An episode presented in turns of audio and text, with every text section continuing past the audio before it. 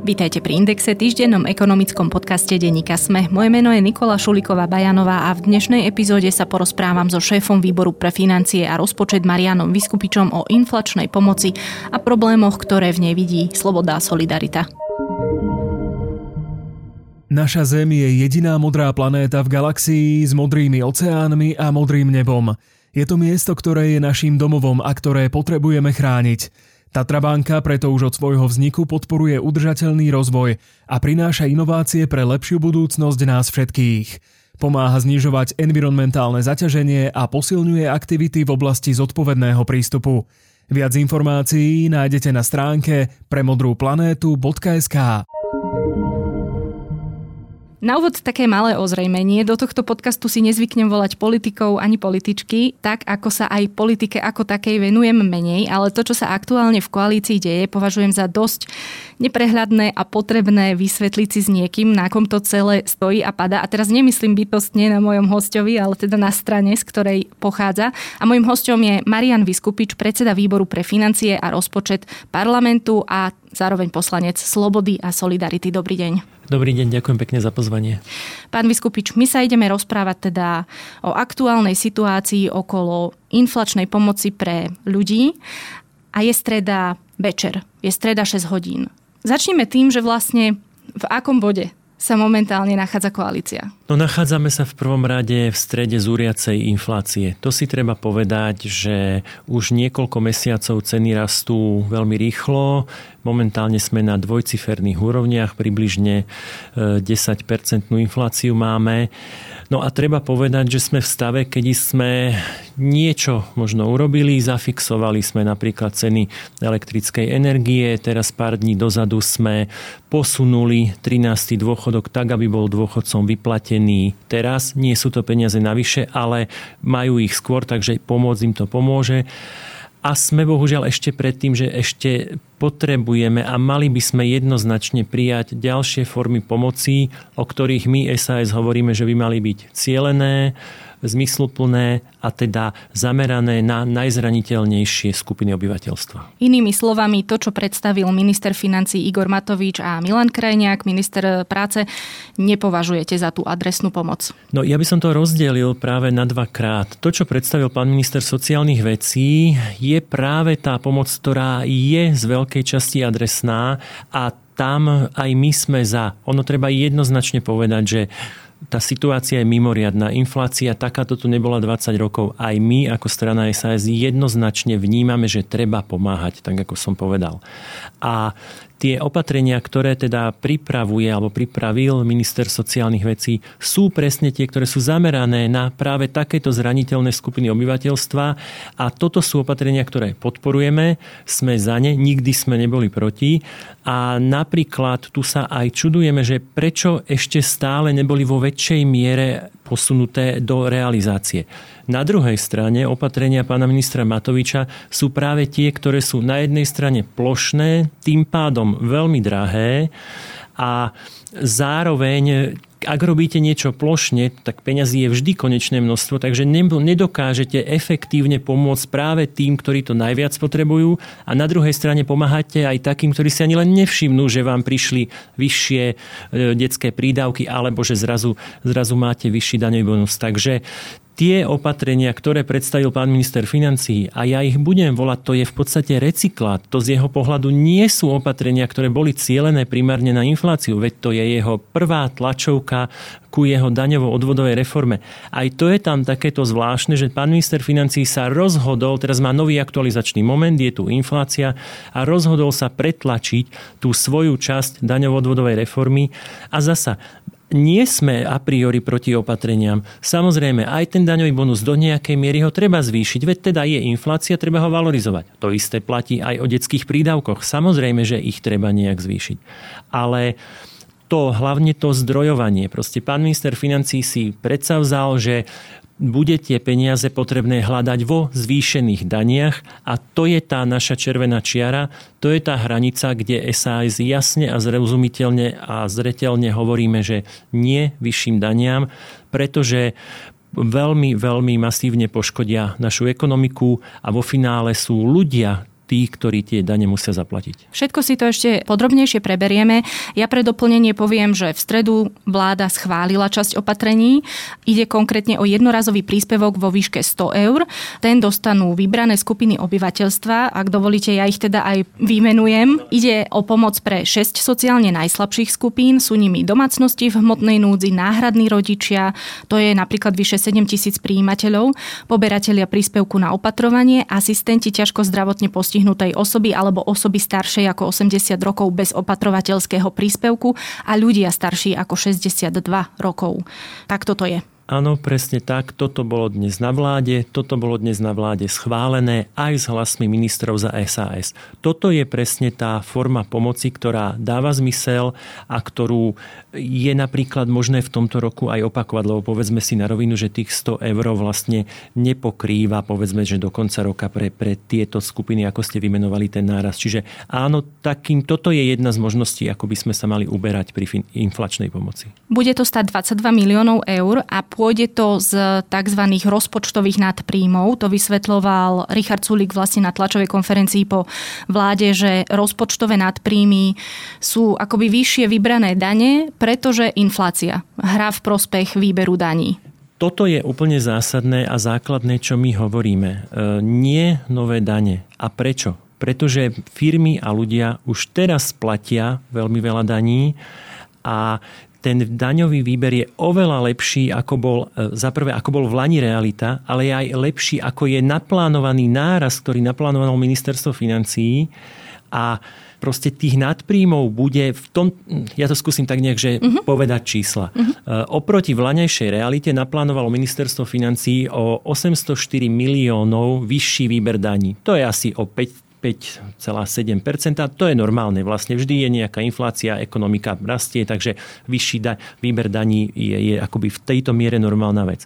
No ale tá realita je, že my máme aktuálne, keď porovnáme prvé 4 mesiace vlaňajšieho roka a prvé 4 mesiace tohto roka, my máme nárast 17%.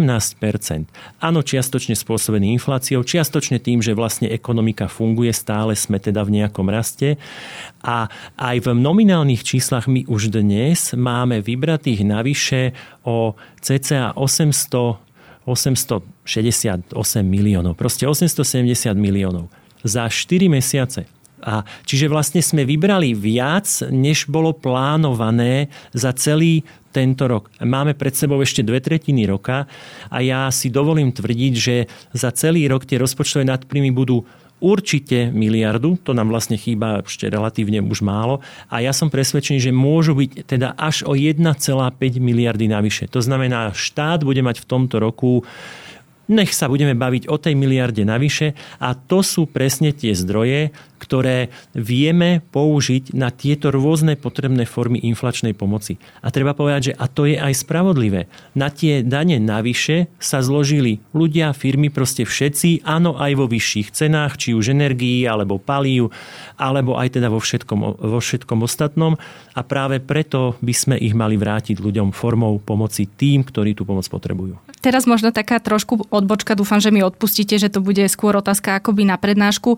Ako vysvetliť občanom, že keď každému rastú povedzme náklady, tak ten štát sa teší z vyššieho výberu daní, jemu nerastú tie náklady? Rastú, samozrejme. Aj štát vlastne bude čeliť aj vyšším výdavkom. Ale tá inflácia z pohľadu štátu je v tom, že tie inflačné príjmy predbiehajú inflačné výdavky. Ja to poviem na príklade rastúcich cien kľudne potravín versus mzdy. Štát pre všetkých svojich zamestnancov na začiatku roka zafixoval mzdu. Hej, bolo nejaké kolektívne vyjednávanie a vlastne každý štátny zamestnanec má pre ten daný rok fixnú mzdu. Teda štát to stojí tú dohodnutú sumu každý mesiac, bez ohľadu na to, ako sa tá inflácia počas roka vyvíja. Takže z tohto pohľadu tie výdavky štátu sú v tom danom roku sa nezvyšujúce, Samozrejme, na ďalší rok sa už sa zdvihnú. Ale keď sa bavíme o cenách potravín, to znamená, keď si ten zamestnanec kupuje potraviny, tak od toho prvého momentu, ako tie ceny rastú, platí viac. No a keď už nič iné, tak DPHčka z vyššej sumy je samozrejme tiež vyššia, tým, že tie príjmy štátu sú okamžite vyššie. Takže platí taká akoby poučka, že tie inflačné príjmy predbiehajú inflačné výdavky. Takže áno, presne v tomto začiatočnom štádiu inflácie má štát viacej príjmov, ale samozrejme práve preto treba byť opatrný, preto sa netreba tešiť, že to tak bude, vždy nebude. Ono nás dobehnú aj tie výdavky, ale teraz v tomto momente tie nadpríjmy máme a vieme ich použiť. A zároveň musíme byť veľmi opatrní a to je tá ďalšia naša výhrada, prečo nechceme tie plošné a drahé a trvalé, teda štrukturálne opatrenia, ktoré chce zaviesť minister financií. Práve kvôli tejto opatrnosti. Povedali sme si, že časť opatrení prešla už vládou a teraz ja zhrniem to, čo som navnímala z vyjadrení pána Sulíka po zasadnutí vlády, aby sme si upratali v tom zvyšku. Hovorí, daňový bonus na rodinu sme proti, ale nebudeme vetovať, ak si to odhlasujú s hlasom OK, neodchádzame. Sme s tým OK, ale neodchádzame z vlády alebo z koalície. Ďalšie dva výdavkové bloky, prídavky na deti a voľnočasové poukazy, sme proti, nebudeme to blokovať, prakticky platí to isté. Po nejakých úpravách by sme s tým aj súhlasili. Taká bola pozícia pána ministra hospodárstva. No a to, čo budete vetovať, sú tie vyššie dane, to, čo stále sa k tomu vraciate. Rozumiem tomu správne, že akože ten skutkový stav momentálne je, že vy nebudete vetovať samotné návrhy tých dvoch zákonov, ale v nich nie je napísané, ako budú financované a ako náhle príde nejaké opatrenie, zákon, hocičo, čo zavedie treba tú novú daň, tak to vetovať budete? Ja by som to povedal najprv všeobecne. To veto je taká tá jadrová zbraň v koalícii. Každá strana ho máme, každá strana máme právo ho použiť, ale práve pri tom vete nemôže byť inflácia. Nemôžete sa vetom oháňať každý druhý deň. Aj práve preto sme si teda povedali, že z tohto balíka opatrení, ktorý máme na stole a ktorými stále hovoríme, že by sa mal rozdeliť na viacero, ale dobre, tak je to balík, tak my hovoríme, že tie dane, to je pre nás kľúčové. Tam to veto jednoznačne použijeme. Nie novým daniam, nie zvyšovaniu sadzieb. Práve preto, pretože tie dane nie sú liekom na túto krízu. Proste oni tú infláciu vo finále ešte zvýšia a platia ich ľudia. Čiže Slovensko potrebuje znižovať dane, nie zvyšovať. V tom je to. Takže tam veto. A teda tie ostatné opatrenia, rozoberme si ich postupne. Povedzme ten daňový bonus za deti ako prvý. Nebudeme za neho hlasovať, pretože tak, ako si to predstavuje pán minister financií, tak to nie je nastavené dobre. Paradoxne proti dnešnému stavu ten daňový bonus tým chudobnejším zoberie a bohatým pridá ešte viac. To nie je forma sociálnej pomoci, ako si my predstavujeme, že by mala byť. Ale teda hovoríme, že nemôžeme vetom mávať pri každom jednom, takže hovoríme, že my za to nezahlasujeme, pretože za prvé to nie je dobre nastavené a za druhé to treba jasne povedať, že daňový bonus znamená vlastne zníženie výnosu dane z príjmu fyzických osôb. A daň z príjmu fyzických osôb je hlavným zdrojom príjmu pre samosprávy, či už obce alebo vúcky. A tá hodnota, ktorá je naplánovaná, je nejakých 550-600 miliónov pre budúci rok. To znamená, že my hovoríme, alebo teda minister financií hovorí, áno, máme vyššie náklady na život, treba ľuďom pomáhať. Okay? A teraz ale obciam čo hovorí? Vy obce nemáte vyššie náklady, vám pomáhať netreba, vám ešte 600 miliónov zoberieme. No tak už toto je na tom zle, to zdrojovanie vlastne, že zoberieme to obciam a potom čo? Budeme hľadať, ako ich budeme kompenzovať? Alebo si fakt minister financií myslí, že tým obciam nebudú tak veľké zdroje chýbať? Veď tie obce sú najbližšie ľuďom, veď tie obce bežne, gro ich činností je priamo s občanom spojených, takže keď im zoberieme peniaze, to ide absolútne oproti tej realite, aká je. Takže hovoríme, že je to zle nastavené, je to zle zdrojované, akoby voči tým obciam. Čiže sme proti tomu, ale nevetujeme to, ak sa chcú naši koaliční partneri rozhodnúť, alebo ak sa rozhodnú, že toto teda takto do toho pôjdu, OK, možno im v tom opozícia teda pomôže, aby sa to schválilo. My ale hlásime, že naše hlasy k tomuto nepridáme. A teda v akom stave je ten návrh, že by sa to financovalo z nejakej novej dane alebo zo zvyšovania existujúcich daní?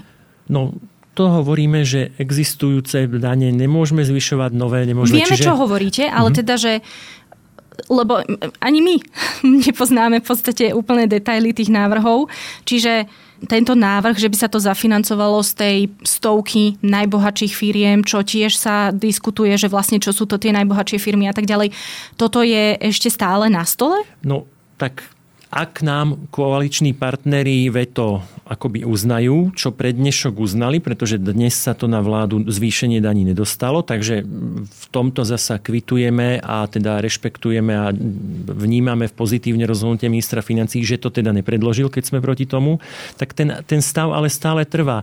Ono aj zvýšenie daní pre nejaké konkrétne firmy, no niekto si myslí, že sú bohaté, tak stále je to zvýšenie daní a stále sme oproti tomu. Jednoducho máme nejaké rozpočtové nadpríjmy. Robme všetko preto, aby ekonomika aj v budúcnosti proste fungovala a prinášala vlastne vo finále zdroje pre štátny rozpočet a z toho je možné samozrejme financovať aj tieto výdavky, lebo už som spomenul a zopakujem to. My nerozporujeme to, že by sa mali do nejakej miery zvýšiť detské prídavky, dokonca aj teda tie voľnočasové poukazy, lebo to je ďalších 550-600 miliónov pre budúci rok, ako to má naplánované pán minister financií.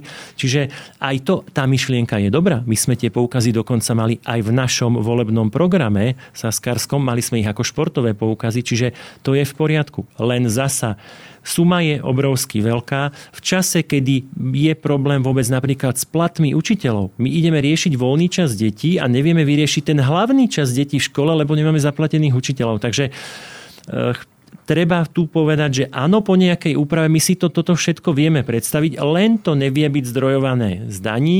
Musia sa nájsť iné možnosti. Iné možnosti je lepší výkon ekonomiky, iné možnosti je šetrenie v rámci štátnej správy, efektívnejšie fungovanie, možno napríklad zrušenie vlakov zadarmo, aj to je cesta, ktorá je možná, alebo proste ďalšie takéto opatrenia. Čiže toto všetko my o tom vieme debatovať. Alebo dokonca je tu ešte jedna vec. Ani my nehovoríme, že ako bolo na počiatku, nech je na veky. Aj my si vieme predstaviť, že nejaká daň, povedzme nejaká viac škodlivá daň sa zníži, tým pádom bude menej brzdiť ekonomiku a bude to fajn. A nejakú akoby menej škodlivú daň v rovnakej výške zvýšime. Napríklad? Napríklad ja si viem predstaviť takéto niečo, že ak chce krajina pomôcť, bolo by fajn, keby sme napríklad zrušili koncesionárske poplatky. To je nejakých necelých 5 eur mesačne, krát 12 mesiacov, nech je to nejakých 55 eur ročne pre každú rodinu a vlastne ak by si štát povedal, že tieto poplatky zruší, OK, potrebuje cca, teraz neviem z hlavy, okolo 60-70 miliónov je to, tak teoreticky sa možno dá zvýšiť daň z hazardu, ale tak rozumne, aby ten hazard ďalej bol konkurencieschopný a vedel fungovať. A voči vlastne tieto dve dane, že jedna zmizne, druhá sa zvýši, výsledok je, že občania vlastne akoby budú platiť menej, hej, takže im bude pomožené a zároveň vlastne sa to takto vykrie. Toto je napríklad jedna z možností, ktorú si vieme predstaviť. A to sú tie veci, že bavme sa o tom, diskutujme, debatujme, hľadajme takéto možnosti. Akože to nie je novinka, ale v tom prípade by sa z verejnoprávnej televízie stála čisto štátna televízia. A ako by tam bol teda potom garantovaný ten... Takto samozrejme treba veci hovoriť v celku. Jasné, súčasťou tohto riešenia by musel byť v ideálnom prípade nejaký ústavný zákon, ktorý by garantoval, že nejaké percento, nejakú časť percenta zo štátneho rozpočtu alebo možno naviazaný na HDP bude jasný ročný príjem verejnoprávnej televízie tak, aby tá vláda nemala dosah na to, že... Teda, vyjednávanie, aby tak, sa... Aby bolo naprosto jasné, že koľko má čisto zo zákona tá televízia rozhlas dostať. Je to hypotetické celé. To, čo sa ja vlastne pýtam je, že my sme boli vlastne pred dnešnou vládou alebo možno pred tým pondelkom večerom alebo útorkom, kedy sa začali mali objavovať správy, že sa koalícia akoby začína nachádzať tie kompromisy, tak sme boli vlastne v tom bode, že k nejakým kompromisom dojde a dnes je teda tá skutková podstata akoby zase späť v tom minulom týždni. Hovorím správne. Áno. Výsledok je taký, že sme sa nikam neposunuli od minulého týždňa z pohľadu, že by sme videli nejaký výsledok. Lebo a určite ste to aj vy zachytili, už aj predseda Oľano, teda Igor Matovič, hovorí, že pre ten balíček opatrení hrozí koniec koalície, čiže vlastne to, čo sme sa na začiatku tohto týždňa dočítali, že je to zažehnané, tak dnes to znovu platí. Ja som taký, že optimista a ja si neviem predstaviť, že by na niečom, na čom je zhoda, pretože my všetky strany vnímame, že je potrebné pomáhať. To znamená, základnú zhodu máme. Ja si neviem predstaviť, prečo by na tomto mala padať vláda. Ja si na to viem predstaviť, že to, na čom je zhoda, rýchlo urobme, aby sme reálne teda pomohli nejaké tie opatrenia, ktoré, na ktorých je zhoda, urobme a potom hľadajme tie riešenia. No len mať zhodu je veľmi všeobecné. No, akože to môžete mať aj, že chceme demokraciu. Hej, jasné, to je. No tak ale viete, ono je to celé postavené na tom, že pán minister financií si tvrdošíne postavil, že zrovna práve tieto opatrenia musia byť zdrojované z vyšších daní. Ja sa teraz chcem spýtať, prečo x rôznych opatrení, ktoré si vymyslel v minulosti pán minister financií, či to bol očkovací bonus, alebo to bolo testovanie do kolečka dokola, alebo rôzne ďalšie opatrenia, ktoré stáli kopu peňazí, ešte ma tak napadá očkovacia lotéria, ktoré sme napríklad aj za ne nehlasovali, lebo sme aj vtedy hlásili, že toto je vyhadzovanie peňazí. Napríklad za očkovaciu lotériu sme nehlasovali. Tak to všetko išlo, našiel vždy v rozpočte, alebo teda vždy ešte máte tu možnosť, že vlastne keď nenájdete, tak to ide voči zvýšeniu deficitu a teda potom si treba požičať. To je tiež možnosť a vždy sa to našlo, ale len teraz z nejakého neznámeho dôvodu, keď sa to zhodou okolností týka veľa občanov tohto štátu a práve tých najzraniteľnejších, ktorí tú pomoc potrebujú, si ich z môjho pohľadu pán minister financií zobral ako rukojemníkov a snaží sa pretlačiť svoju fixnú ideu, že akékoľvek opatrenie bude, ale musí byť zdrojované vyššími daňami. Toto je niečo, na čom sa zhodnúť nevieme a tu musí pán minister financií urobiť ten krok, že hop, stop, nie nové dane a teraz sa pozrime, kde inde. Pozrime sa na tie rozpočtové nadpríjmy, pozrime sa na rozpočet, kde je x rôznych rezerv. Proste aj v rozpočte sa tie peniaze dajú hľadať, tak ako ich našiel vždy. Alebo teda tá posledná možnosť z nášho pohľadu je, vieme si predstaviť aj určité zvýšenie deficitu. Takže my vidíme viacero možností, kam sa vieme posunúť, kde vieme nájsť kompromisné riešenia. Len čo vnímame, že pán minister financií jednoducho sa nechce so svojej fixnej idei posunúť. No. Čiže ak on bude stále na tom trvať, len či tomu správne rozumiem, že bude trvať trebárs na tom spôsobom, ktorý je pre vás, ako opakujete, červenou čiarou, čiže zopakujem znovu nová daň alebo zvyšovanie daní, čo potom? No sú dve možnosti. Pokiaľ teda bude rešpektované veto, tak sa takýto návrh nemôže dostať na vládu, nemôže dostať do parlamentu, tým pádom sa teda nevyhneme tomu problému, pretože teda nebude. To je jedna možnosť, z nášho pohľadu tá ideálna. Alebo druhá možnosť je, že pán minister financií to zobere pod pazuchu, pretlačí na vláde, tam majú väčšinu aj bez nás, donesie sa to do parlamentu a povedzme, my hlásime, že my za toto nezahlasujeme, tak potom buď toto neprejde, alebo to prejde s hlasmi opozície. No a to je potom ten moment, kedy by sme sa museli veľmi vážne zamyslieť, že čo to vlastne znamená a ako ďalej. Hej? Nehovorím, že má byť rovná riešenie teraz akoby pád vlády.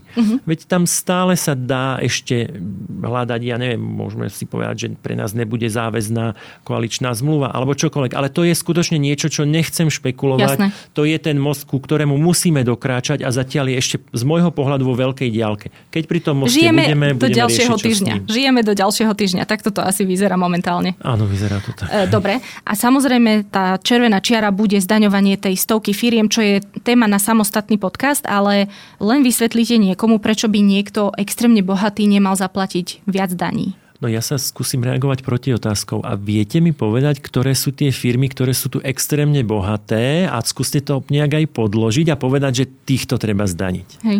Prvá vec je toto, že na toto je ťažké odpovedať. My tu nemáme nejaké extrémne bohaté firmy. Druhá vec je tá, že jedno z pravidiel daní je, že nemôžu fungovať selektívne. Vy si nemôžete, aj keď ste minister financií veľmi silný a s veľkou kopou poslancov, vy si nemôžete povedať, že táto firma je podľa vás nechutne bohatá a vy ju teda špeciálne zdaníte. A nemôžete to spraviť ani pre jednu, ani pre viacerých. Čiže to je jedna vec, že aj keď už sa teda sem tam pozeráme na to PVVčko, tak tam máme práve aj napísané, že odstránime také tie nerovnomernosti v zdanení, pretože každá tá nerovnomernosť spôsobuje nejaké problémy ekonomike. Čiže toto si treba povedať, že prečo by to mali vlastne dodatočne platiť teda tie firmy, ktoré pridávajú hodnotu, alebo vytvárajú hodnotu. Veď oni už dnes platia. Zoberte si, že tak asi tá úspešná firma musí mať zamestnancov. Ak je úspešná, väčšinou sa to kryje s tým, že tých svojich zamestnancov dobre platí. Veď aj to sú peniaze. Áno, je to daň, povedzme, z príjmu toho zamestnanca. Ale aj tie odvody platí ich aj priamo zamestnávateľ. Ale všetko pochádza od toho zamestnávateľa, lebo samozrejme tomu zamestnancovi dal prácu. Čiže toto si treba uvedomovať, že tie veľké silné firmy platia rôznymi spôsobmi do štátneho rozpočtu. A nakoniec samozrejme ten ich zisk, ktorý sa možno niekomu zdá veľký, je zdaňovaný.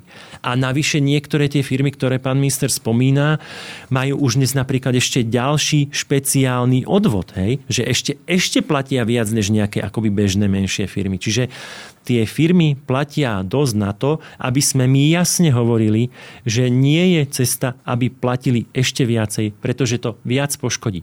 Viete, to je také, že všetky tie úspešné firmy, aj napríklad banky, ktoré proste fungujú a produkujú aj zisk. Tie by boli z toho vylúčené, ako bolo povedané? Áno, ale to chcem povedať, že to je chrbtová kosť ekonomiky. My vlastne teraz čo? Namiesto, aby sme sa tešili, že sú tie firmy v poriadku, že investujú, že robia zisk, že teda vlastne rozširujú svoje podnikanie a vlastne tým pádom prispievajú do štátneho rozpočtu. My ich teraz chceme nejak akože ešte viac zaťažiť. Potom zrazu zistíme, že už dobre nefungujú a potom budeme zasa rozmýšľať nad ďalšou nejakou pomocou. Veď si uvedomme, že sme 2 roky trávili tým, že sme pomáhali vlastne sektoru firiem, aby prežili krízu. Tak teraz sme sa už prepli a teraz im ideme zasa teda tú situáciu sťažovať, aj keď niekto povie, že možno to nie sú tie rovnaké skupiny. Ale to tak je. Nechajme ekonomiku fungovať. Proste ak je bohatší štát tým, že tá ekonomika je väčšia, produktívnejšia, zároveň sú bohatší aj ľudia. A funguje to aj opačne proste. Keď veci fungujú, vtedy máte aj príjmy a vtedy to celé funguje. Pôjdem po takej ľúbivej teraz nôte, že či ten ich zisk aj zostáva celý na Slovensku. Potom na druhej strane, keď aj hovoríte, že dávajú ľuďom prácu, tak sú aj prípady, kedy síce dávajú prácu, ale trebárs nevyplácajú alebo nevyplácajú spravodlivo. Že ono ten princíp, že čím je daň spravodlivejšia, tým je menej solidárna a naopak sa prejavuje aj v tejto úvahe. Takto, my daň, áno, vie byť rôzne, ale treba si uvedomovať, že firma s 1000 eurami zisku zaplatí pri nejakej sadzbe malú sumu, firma s 1 000 000 zisku zaplatí pri rovnakej sume vyššiu sumu. To znamená, nejaká tá solidárnosť tam je, že úspešnejší platí viac. To je prvá vec.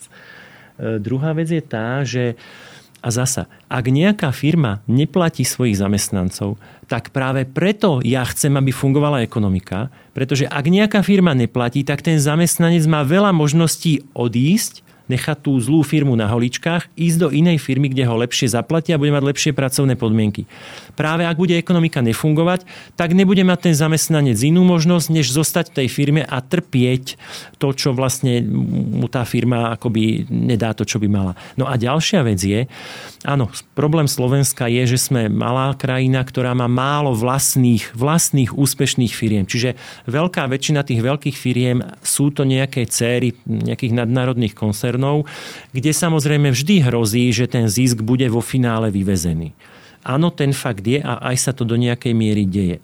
No ale teraz zasa sa treba spýtať, že ak tá ekonomika bude fungovať horšie, zostane tu viac?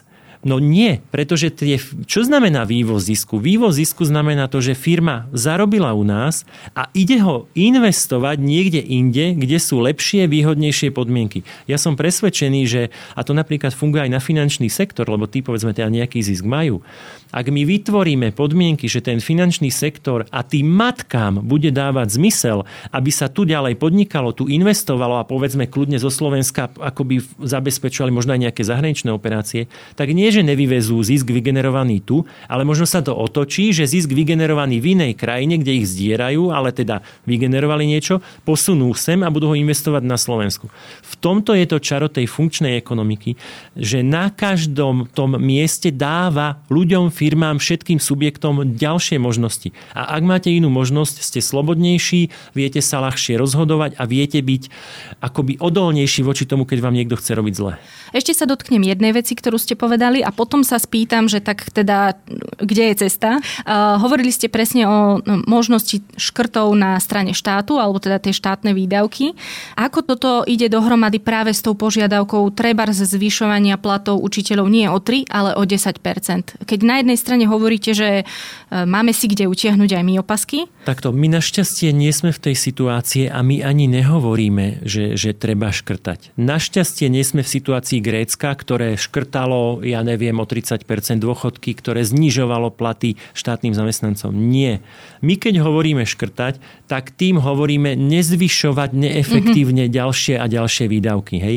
My skutočne nie sme, a to by som bol rád, keby to teda zaznelo, my nepotrebujeme niekomu brať to, čo má. Nie sme v tak zlej situácii. My jediné, čo potrebujeme, je správať sa efektívne, správať sa zodpovedne a nevyrábať nové výdavky, nové veľké výdavky, ktoré by nás do nejakého času dostali do tej gréckej situácie, že potom to Grécko proste padlo na kolena a muselo potom už robiť skutočne tie veľmi nepopulárne veci. OK.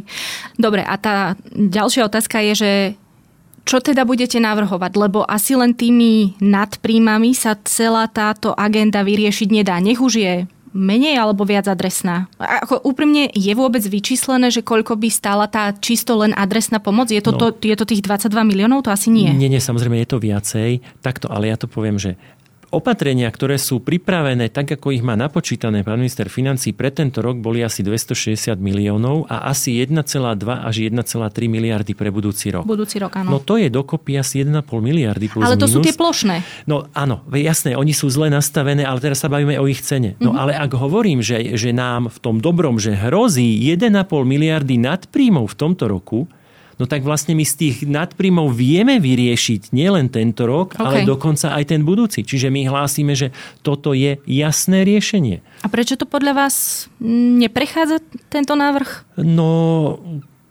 pretože pán minister financií má utkvelú predstavu, že on potrebuje zvýšiť dane. A ja si myslím, že jedna vec je však OK, ekonómia je o tom, že môžete mať rôzne predstavy a niekedy sa aj dá rôznymi opatreniami prísť k rovnakému cieľu. Čiže ja rešpektujem, že teda tak, ako my hovoríme, že znižovať dane, malý štát, efektívne fungujúci, že teda naši politickí, nechcem povedať, že konkurenti, ale teda iné politické strany môžu mať tú predstavu inak. Silný sociálny štát s veľkými daňami, s veľkými odvodmi a teda v ideálnom prípade úmerne tomu nejakým silnou sociálnou pozíciou. Takže toto je celé akoby v poriadku.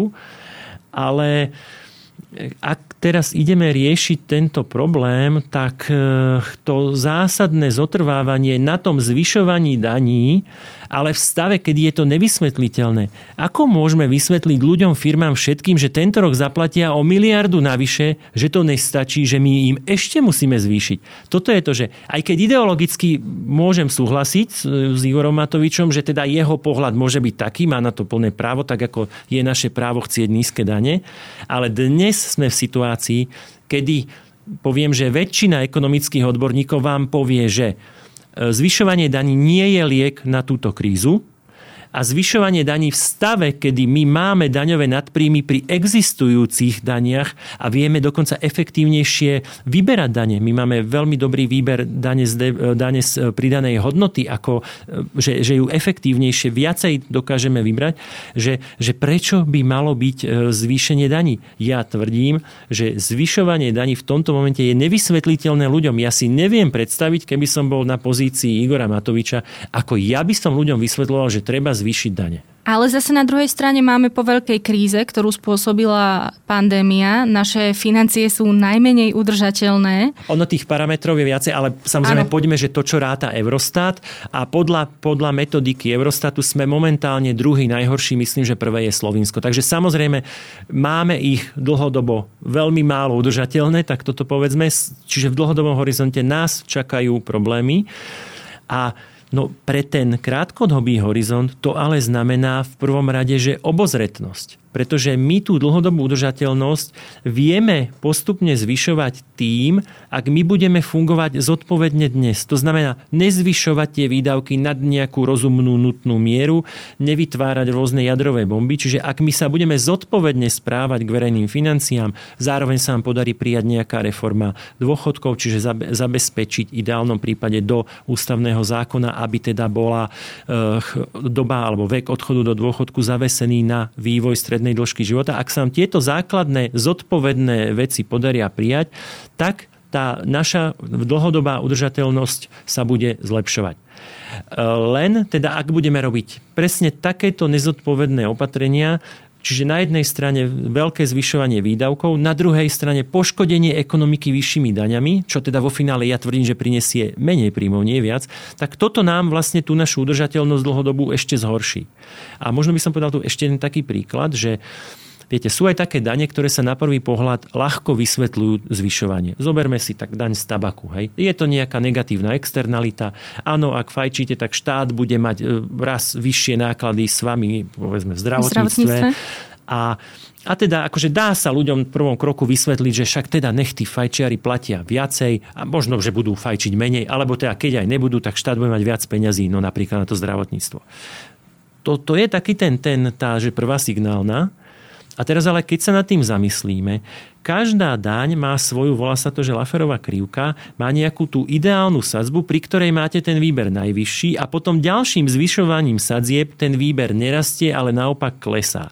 A to nie je nejaká poučková vec, aj keď je to v každej učebnici, ale má to aj príklady, napríklad Češi. Za posledné roky sa rozhodli výrazne zvyšovať daň z tabaku, až sa dostali do stavu, že keď mali výber, teraz si nepamätám presne, asi 52 miliárd českých korún ročne v 2017, tak v tomto roku, v laňajšom roku, za rok 2021 mali presne rovnaký výber. Ale medzi tým tá daňová sadzba je o tretinu vyššia. To znamená, výrazne zvýšili dane a nedokázali vybrať proste viac. Niekto zasa môže povedať, ale aspoň ľudia fajčia menej. Ale nie, nefajčia. Iba sa stalo to, že nemeckí, rakúski fajčiari si prestali na českých hraniciach kupovať cigarety, lebo už sa im to neoplatilo. Českí fajčiari sa prebehli do Poľska a teda trošku aj na Slovensko a zaplatili tie dane v zahraničí. A výsledok je ten vlastne, že tomu štátu zostali všetky tie negatívne dôsledky, lebo ľudia fajčia toľko, koľko fajčili. Akurát ten príjem nie je vyšší. A ešte väčšie percento tej dane platia priamo teda českí spotrebitelia. Predtým im pomáhali vlastne, že český štát mal peniaze aj napríklad z nemeckých spotrebiteľov. Čiže toto je normálna realita a častokrát sa presne toto stane, že vy to s tými daňami preženiete, vyrobíte problémy, znížite konkurencieschopnosť, ale bohužiaľ nevyberete ani euro navyše. Napríklad aj OECD hovorí, že v pokrizových časoch je potrebné prehodnotiť svoje daňové systémy tak, aby štáty brali v úvahu nové nastavenie ekonomiky. Ešte tie 2 roky, čo máte pred sebou, čaká nás niečo v tomto duchu, že naozaj sa udeje nejaká normálna daňová revolúcia. Hovorilo sa o tom, že vlastne by všetko mal vyberať jeden subjekt. Máte to v programovom vyhlásení, že to bude finančná správa. Takisto sa tam tiež, ako ste hovorili, budú odstraňovať nejaké nerovnosti. Takže ako to vyzerá? No v prvom rade už ani nemáme 2 roky, lebo už je to menej ako 2 roky, lebo voľby, ono to je plus minus už jasné, najpravdepodobnejšie budú 14. februára 2024, takže už teda sme necelé 2 roky. Povedzme si na rovinu, že posledný pol rok pred voľbami sa už nič konštruktívne a systémové nevedia, lebo to sú väčšinou nepopulárne veci smerom k voľbám. Takže reálne nás čaká tak maximálne rok, počas ktorého ešte vieme priniesť nejaké reformy a urobiť nejaké, že fakt dobré opatrenia. Myslím si, že už sa nám... Dúfam, že sa nám podarí dotiahnuť tie reformy, ktoré máme akoby rozrobené. Že teda sa nám podarí dotiahnuť reformu dôchodkového systému 1. aj 2. piliera. Že sa nám podarí prijať zákon o rozpočtovej zodpovednosti. Že doňho sa nám podarí zakomponovať aj tú daňovú brzdu, ktorú teda my presadzujeme. To znamená, že sa nám ešte podarí dotiahnuť reformy, o ktorých už sme v nejakom štádiu rozpracovanosti. Ale už si nerobím ilúzie. Ten čas je už tak krátky, že dôsledné reformy, ktoré potrebujú čas na prípravu, potrebujú jemné ladenie, už určite nestihneme. A z čoho budeme potom platiť ten dlh? No, dlh sa nám samozrejme za posledné roky zvyšoval. Treba povedať, ja to nerad hovorím, ale použijem to. Áno, schytali sme zlé časy, schytali sme COVID, schytali sme aj teda vojnu na Ukrajine a konec koncov problémy robí aj inflácia. Čiže to, čo za tie niečo vyše 2 roky sme schytali ako vláda, je viac, než sa podarilo našim predchodcom za 12 rokov. Takže v tomto ohľade je v podstate normálne, že tie dlhy nám narástli. To sa deje inak aj v iných vyspelých krajinách. V krízach jednoducho dlhy rastú a tam je tá úloha štátu, aby trochu pomáhal. No ale treba povedať, že to potom musí fungovať aj opačne. To, čo napríklad teda z času na čas vytýkam našim predchodcom zo strany Smer, že v dobrých časoch nešetrili. A to musí platiť aj na nás. V dobrých časoch proste, keď tá ekonomika produkuje, keď má väčšina ľudí prácu, keď tie rozpočtové nadpríjmy sú, tak treba ten štát, aby brzdil výdavky, aby jednoducho dokázal tie dlhy znižovať. Ono to zasa je. Vy nemusíte vlastne, ten dlh sa znižuje tým, ak nerastie nový, že sa proste je, povedzme, dlh pod 3%, ale zároveň ekonomika rastie, tak tam vlastne tým efektom menovateľa vlastne ten dlh akoby klesá. No každopádne treba robiť všetko preto v dobrých časoch, aby ten dlh klesal. To, čo napríklad robili Češi, v dobrých časoch im ich dlh v pomere k HDP klesal, preto mohli, keď teraz prišla koronakríza, efektívnejšie pomáhať. Takže toto potrebujeme. Štandardnú, rozumnú ekonomickú politiku. V zlých časoch pomáhať, v dobrých časoch práve naopak šetriť, aby sme zase raz v tých zlých časoch mali z čoho pomáhať. Len otázka je, my teraz máme tie zlé časy. No veď v nich pomáhame teraz. To áno, zasa... ale tam je možno tá moja posledná otázka, že či rozumieme tej presne politickej DNA strany Sloboda a solidarita, ste proti zvyšovaniu daní a jednoducho je to jasné. Vieme si vás zaradiť na tom politickom spektre, je to pochopiteľné, ale že či teda v týchto časoch, kedy vám naozaj nemôže nikto vyčítať ani vojnu, ani tú infláciu, ani pandémiu, že či vtedy... Neprichádza čas trochu upustiť. Ale my sme Sloboda a solidarita. Veď my máme za sebou aj rok 20, aj rok 21 a aj rok 22 máme silne deficitné rozpočty. Veď my sme mali deficity na úrovni 5-6%. Aj tento rok je plánovaný 4,9%. No v dobrých časoch by sme za takéto niečo my nezahlasovali. Proste my by sme jednoznačne hovorili, že hej, nie, my nemôžeme mať taký veľký deficit. Ale práve to, že teraz je tá naša časť, že solidarita, že sú ťažké časy, že treba pomáhať, preto strana SAS každý takýto deficitný rozpočet podporila. Pretože treba aj pomáhať a my tvrdíme, že my sme tiež tí, ktorí pomáhajú. A preto aj, vidíte, aj ja obhajujem zvýšenie dlhu, no pretože tie peniaze boli použité na pomoc občanom a firmám tejto krajiny. Prípadne veci ako lotéria a... To je samozrejme druhá vec a aj tu máme to svedomie čisté, pretože my sme na každú vec, kde... Lebo my teda, áno, dovolili sme vyšší deficit, ale zároveň vždy kričíme, keď máme pocit, že nejaký výdavok je neefektívny, nezmysluplný, nepomáha, alebo v tom najhoršom prípade ešte škodí. Takže my v tomto sme konzistentní. Napríklad ten očkovaciu lotériu, my sme za ňu nehlasovali. Nič viacej sme ako koaličná strana urobiť nevedeli, lebo ešte raz to veto sa nedá rozhadzovať na každý druhý zákon, ale urobili sme maximum, sme urobili všetko preto, aby sa to nestalo, vysvetľovali prečo, poukazovali na dôsledky a nakoniec teda sme aj nezahlasovali. Čiže v tomto prípade myslím si, že máme to svedomie čisté. Ešte by som možno povedal ďalší prípad, ak si pamätáte, to bolo vlastne vtedy, že očkovací bonus pre dôchodcov, ktorí sa dajú zaočkovať. Zasa, veď tá jadrová bomba Igora Matoviča obsahovala poukážky a systém ich sledovania a vytvorenie. Proste to, ako to prišlo do parlamentu, bolo absolútne nefunkčné. Už len v tom, že to stálo ešte viac, než sa nakoniec schválilo, ale hlavne to bolo v stave, že to by sa nedalo vyrobiť ani za pol roka, tým pádom by sa to vôbec nepomohlo. Čiže aj tými našimi výhradami, veď to som aj ja v parlamente rozprával, že aha, toto proste tu potrebujete obstarať, tu tie poukážky, systém na to dlho trvá. Čiže následne sa vlastne ten ten návrh dostal do stavu, že sa teda trošku znížil, stali sa z toho hotové peniaze, ktoré teda pomohli tým dôchodcom reálne. No a i keď teda my hovoríme, že nebolo to ideálne, ale vo finále sa to stalo akoby znesiteľné a teda nejakej značnej časti dôchodcov to veľmi pomohlo. Nebolo to spravodlivé úplne, ale teda pomohlo. Čiže ten náš pohľad je taký, my nie sme, ak nám sem tam povedia, že vy len búrate. Nie, my vždy hovoríme, že kde je tá cesta, že ako sa to dá robiť lepšie a častokrát, ono to tak tá minulosť, všetko sa to prekrýva, že si to málo kto pamätá, ale tie riešenia, ktoré sa prijali, boli možno, a my hovoríme, že stále nie je dobré, ale oveľa menej zlé, ako hrozilo na začiatku. Takže to je taká tá nejaká úloha našej strany. Na záver, vy ste povedali, že ste optimista, tak teda čo? Žijeme len do toho budúceho týždňa a uvidíme, alebo naozaj veríte, že sa podarí dohodnúť sa? Ja som presvedčený, že nájdeme riešenie.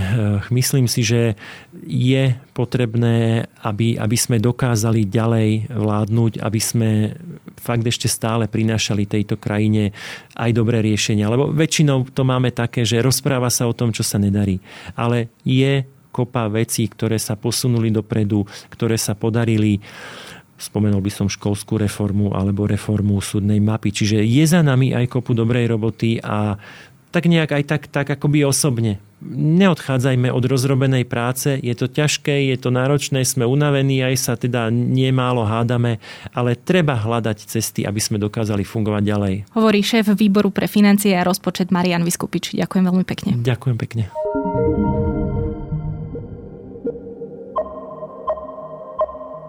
Pre tentokrát je to všetko. Počúvali ste Index, ekonomický podcast denníka SME. Moje meno je Nikola Šulíková-Bajanová a ak sa mi chcete ozvať, spraviť tak môžete na nikola.bajanova@sme.sk alebo podcastindex@sme.sk.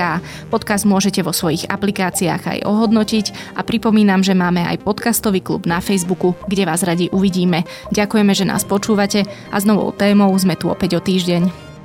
Naša Zem je jediná modrá planéta v galaxii s modrými oceánmi a modrým nebom. Je to miesto, ktoré je naším domovom a ktoré potrebujeme chrániť. Tatra banka preto už od svojho vzniku podporuje udržateľný rozvoj a prináša inovácie pre lepšiu budúcnosť nás všetkých.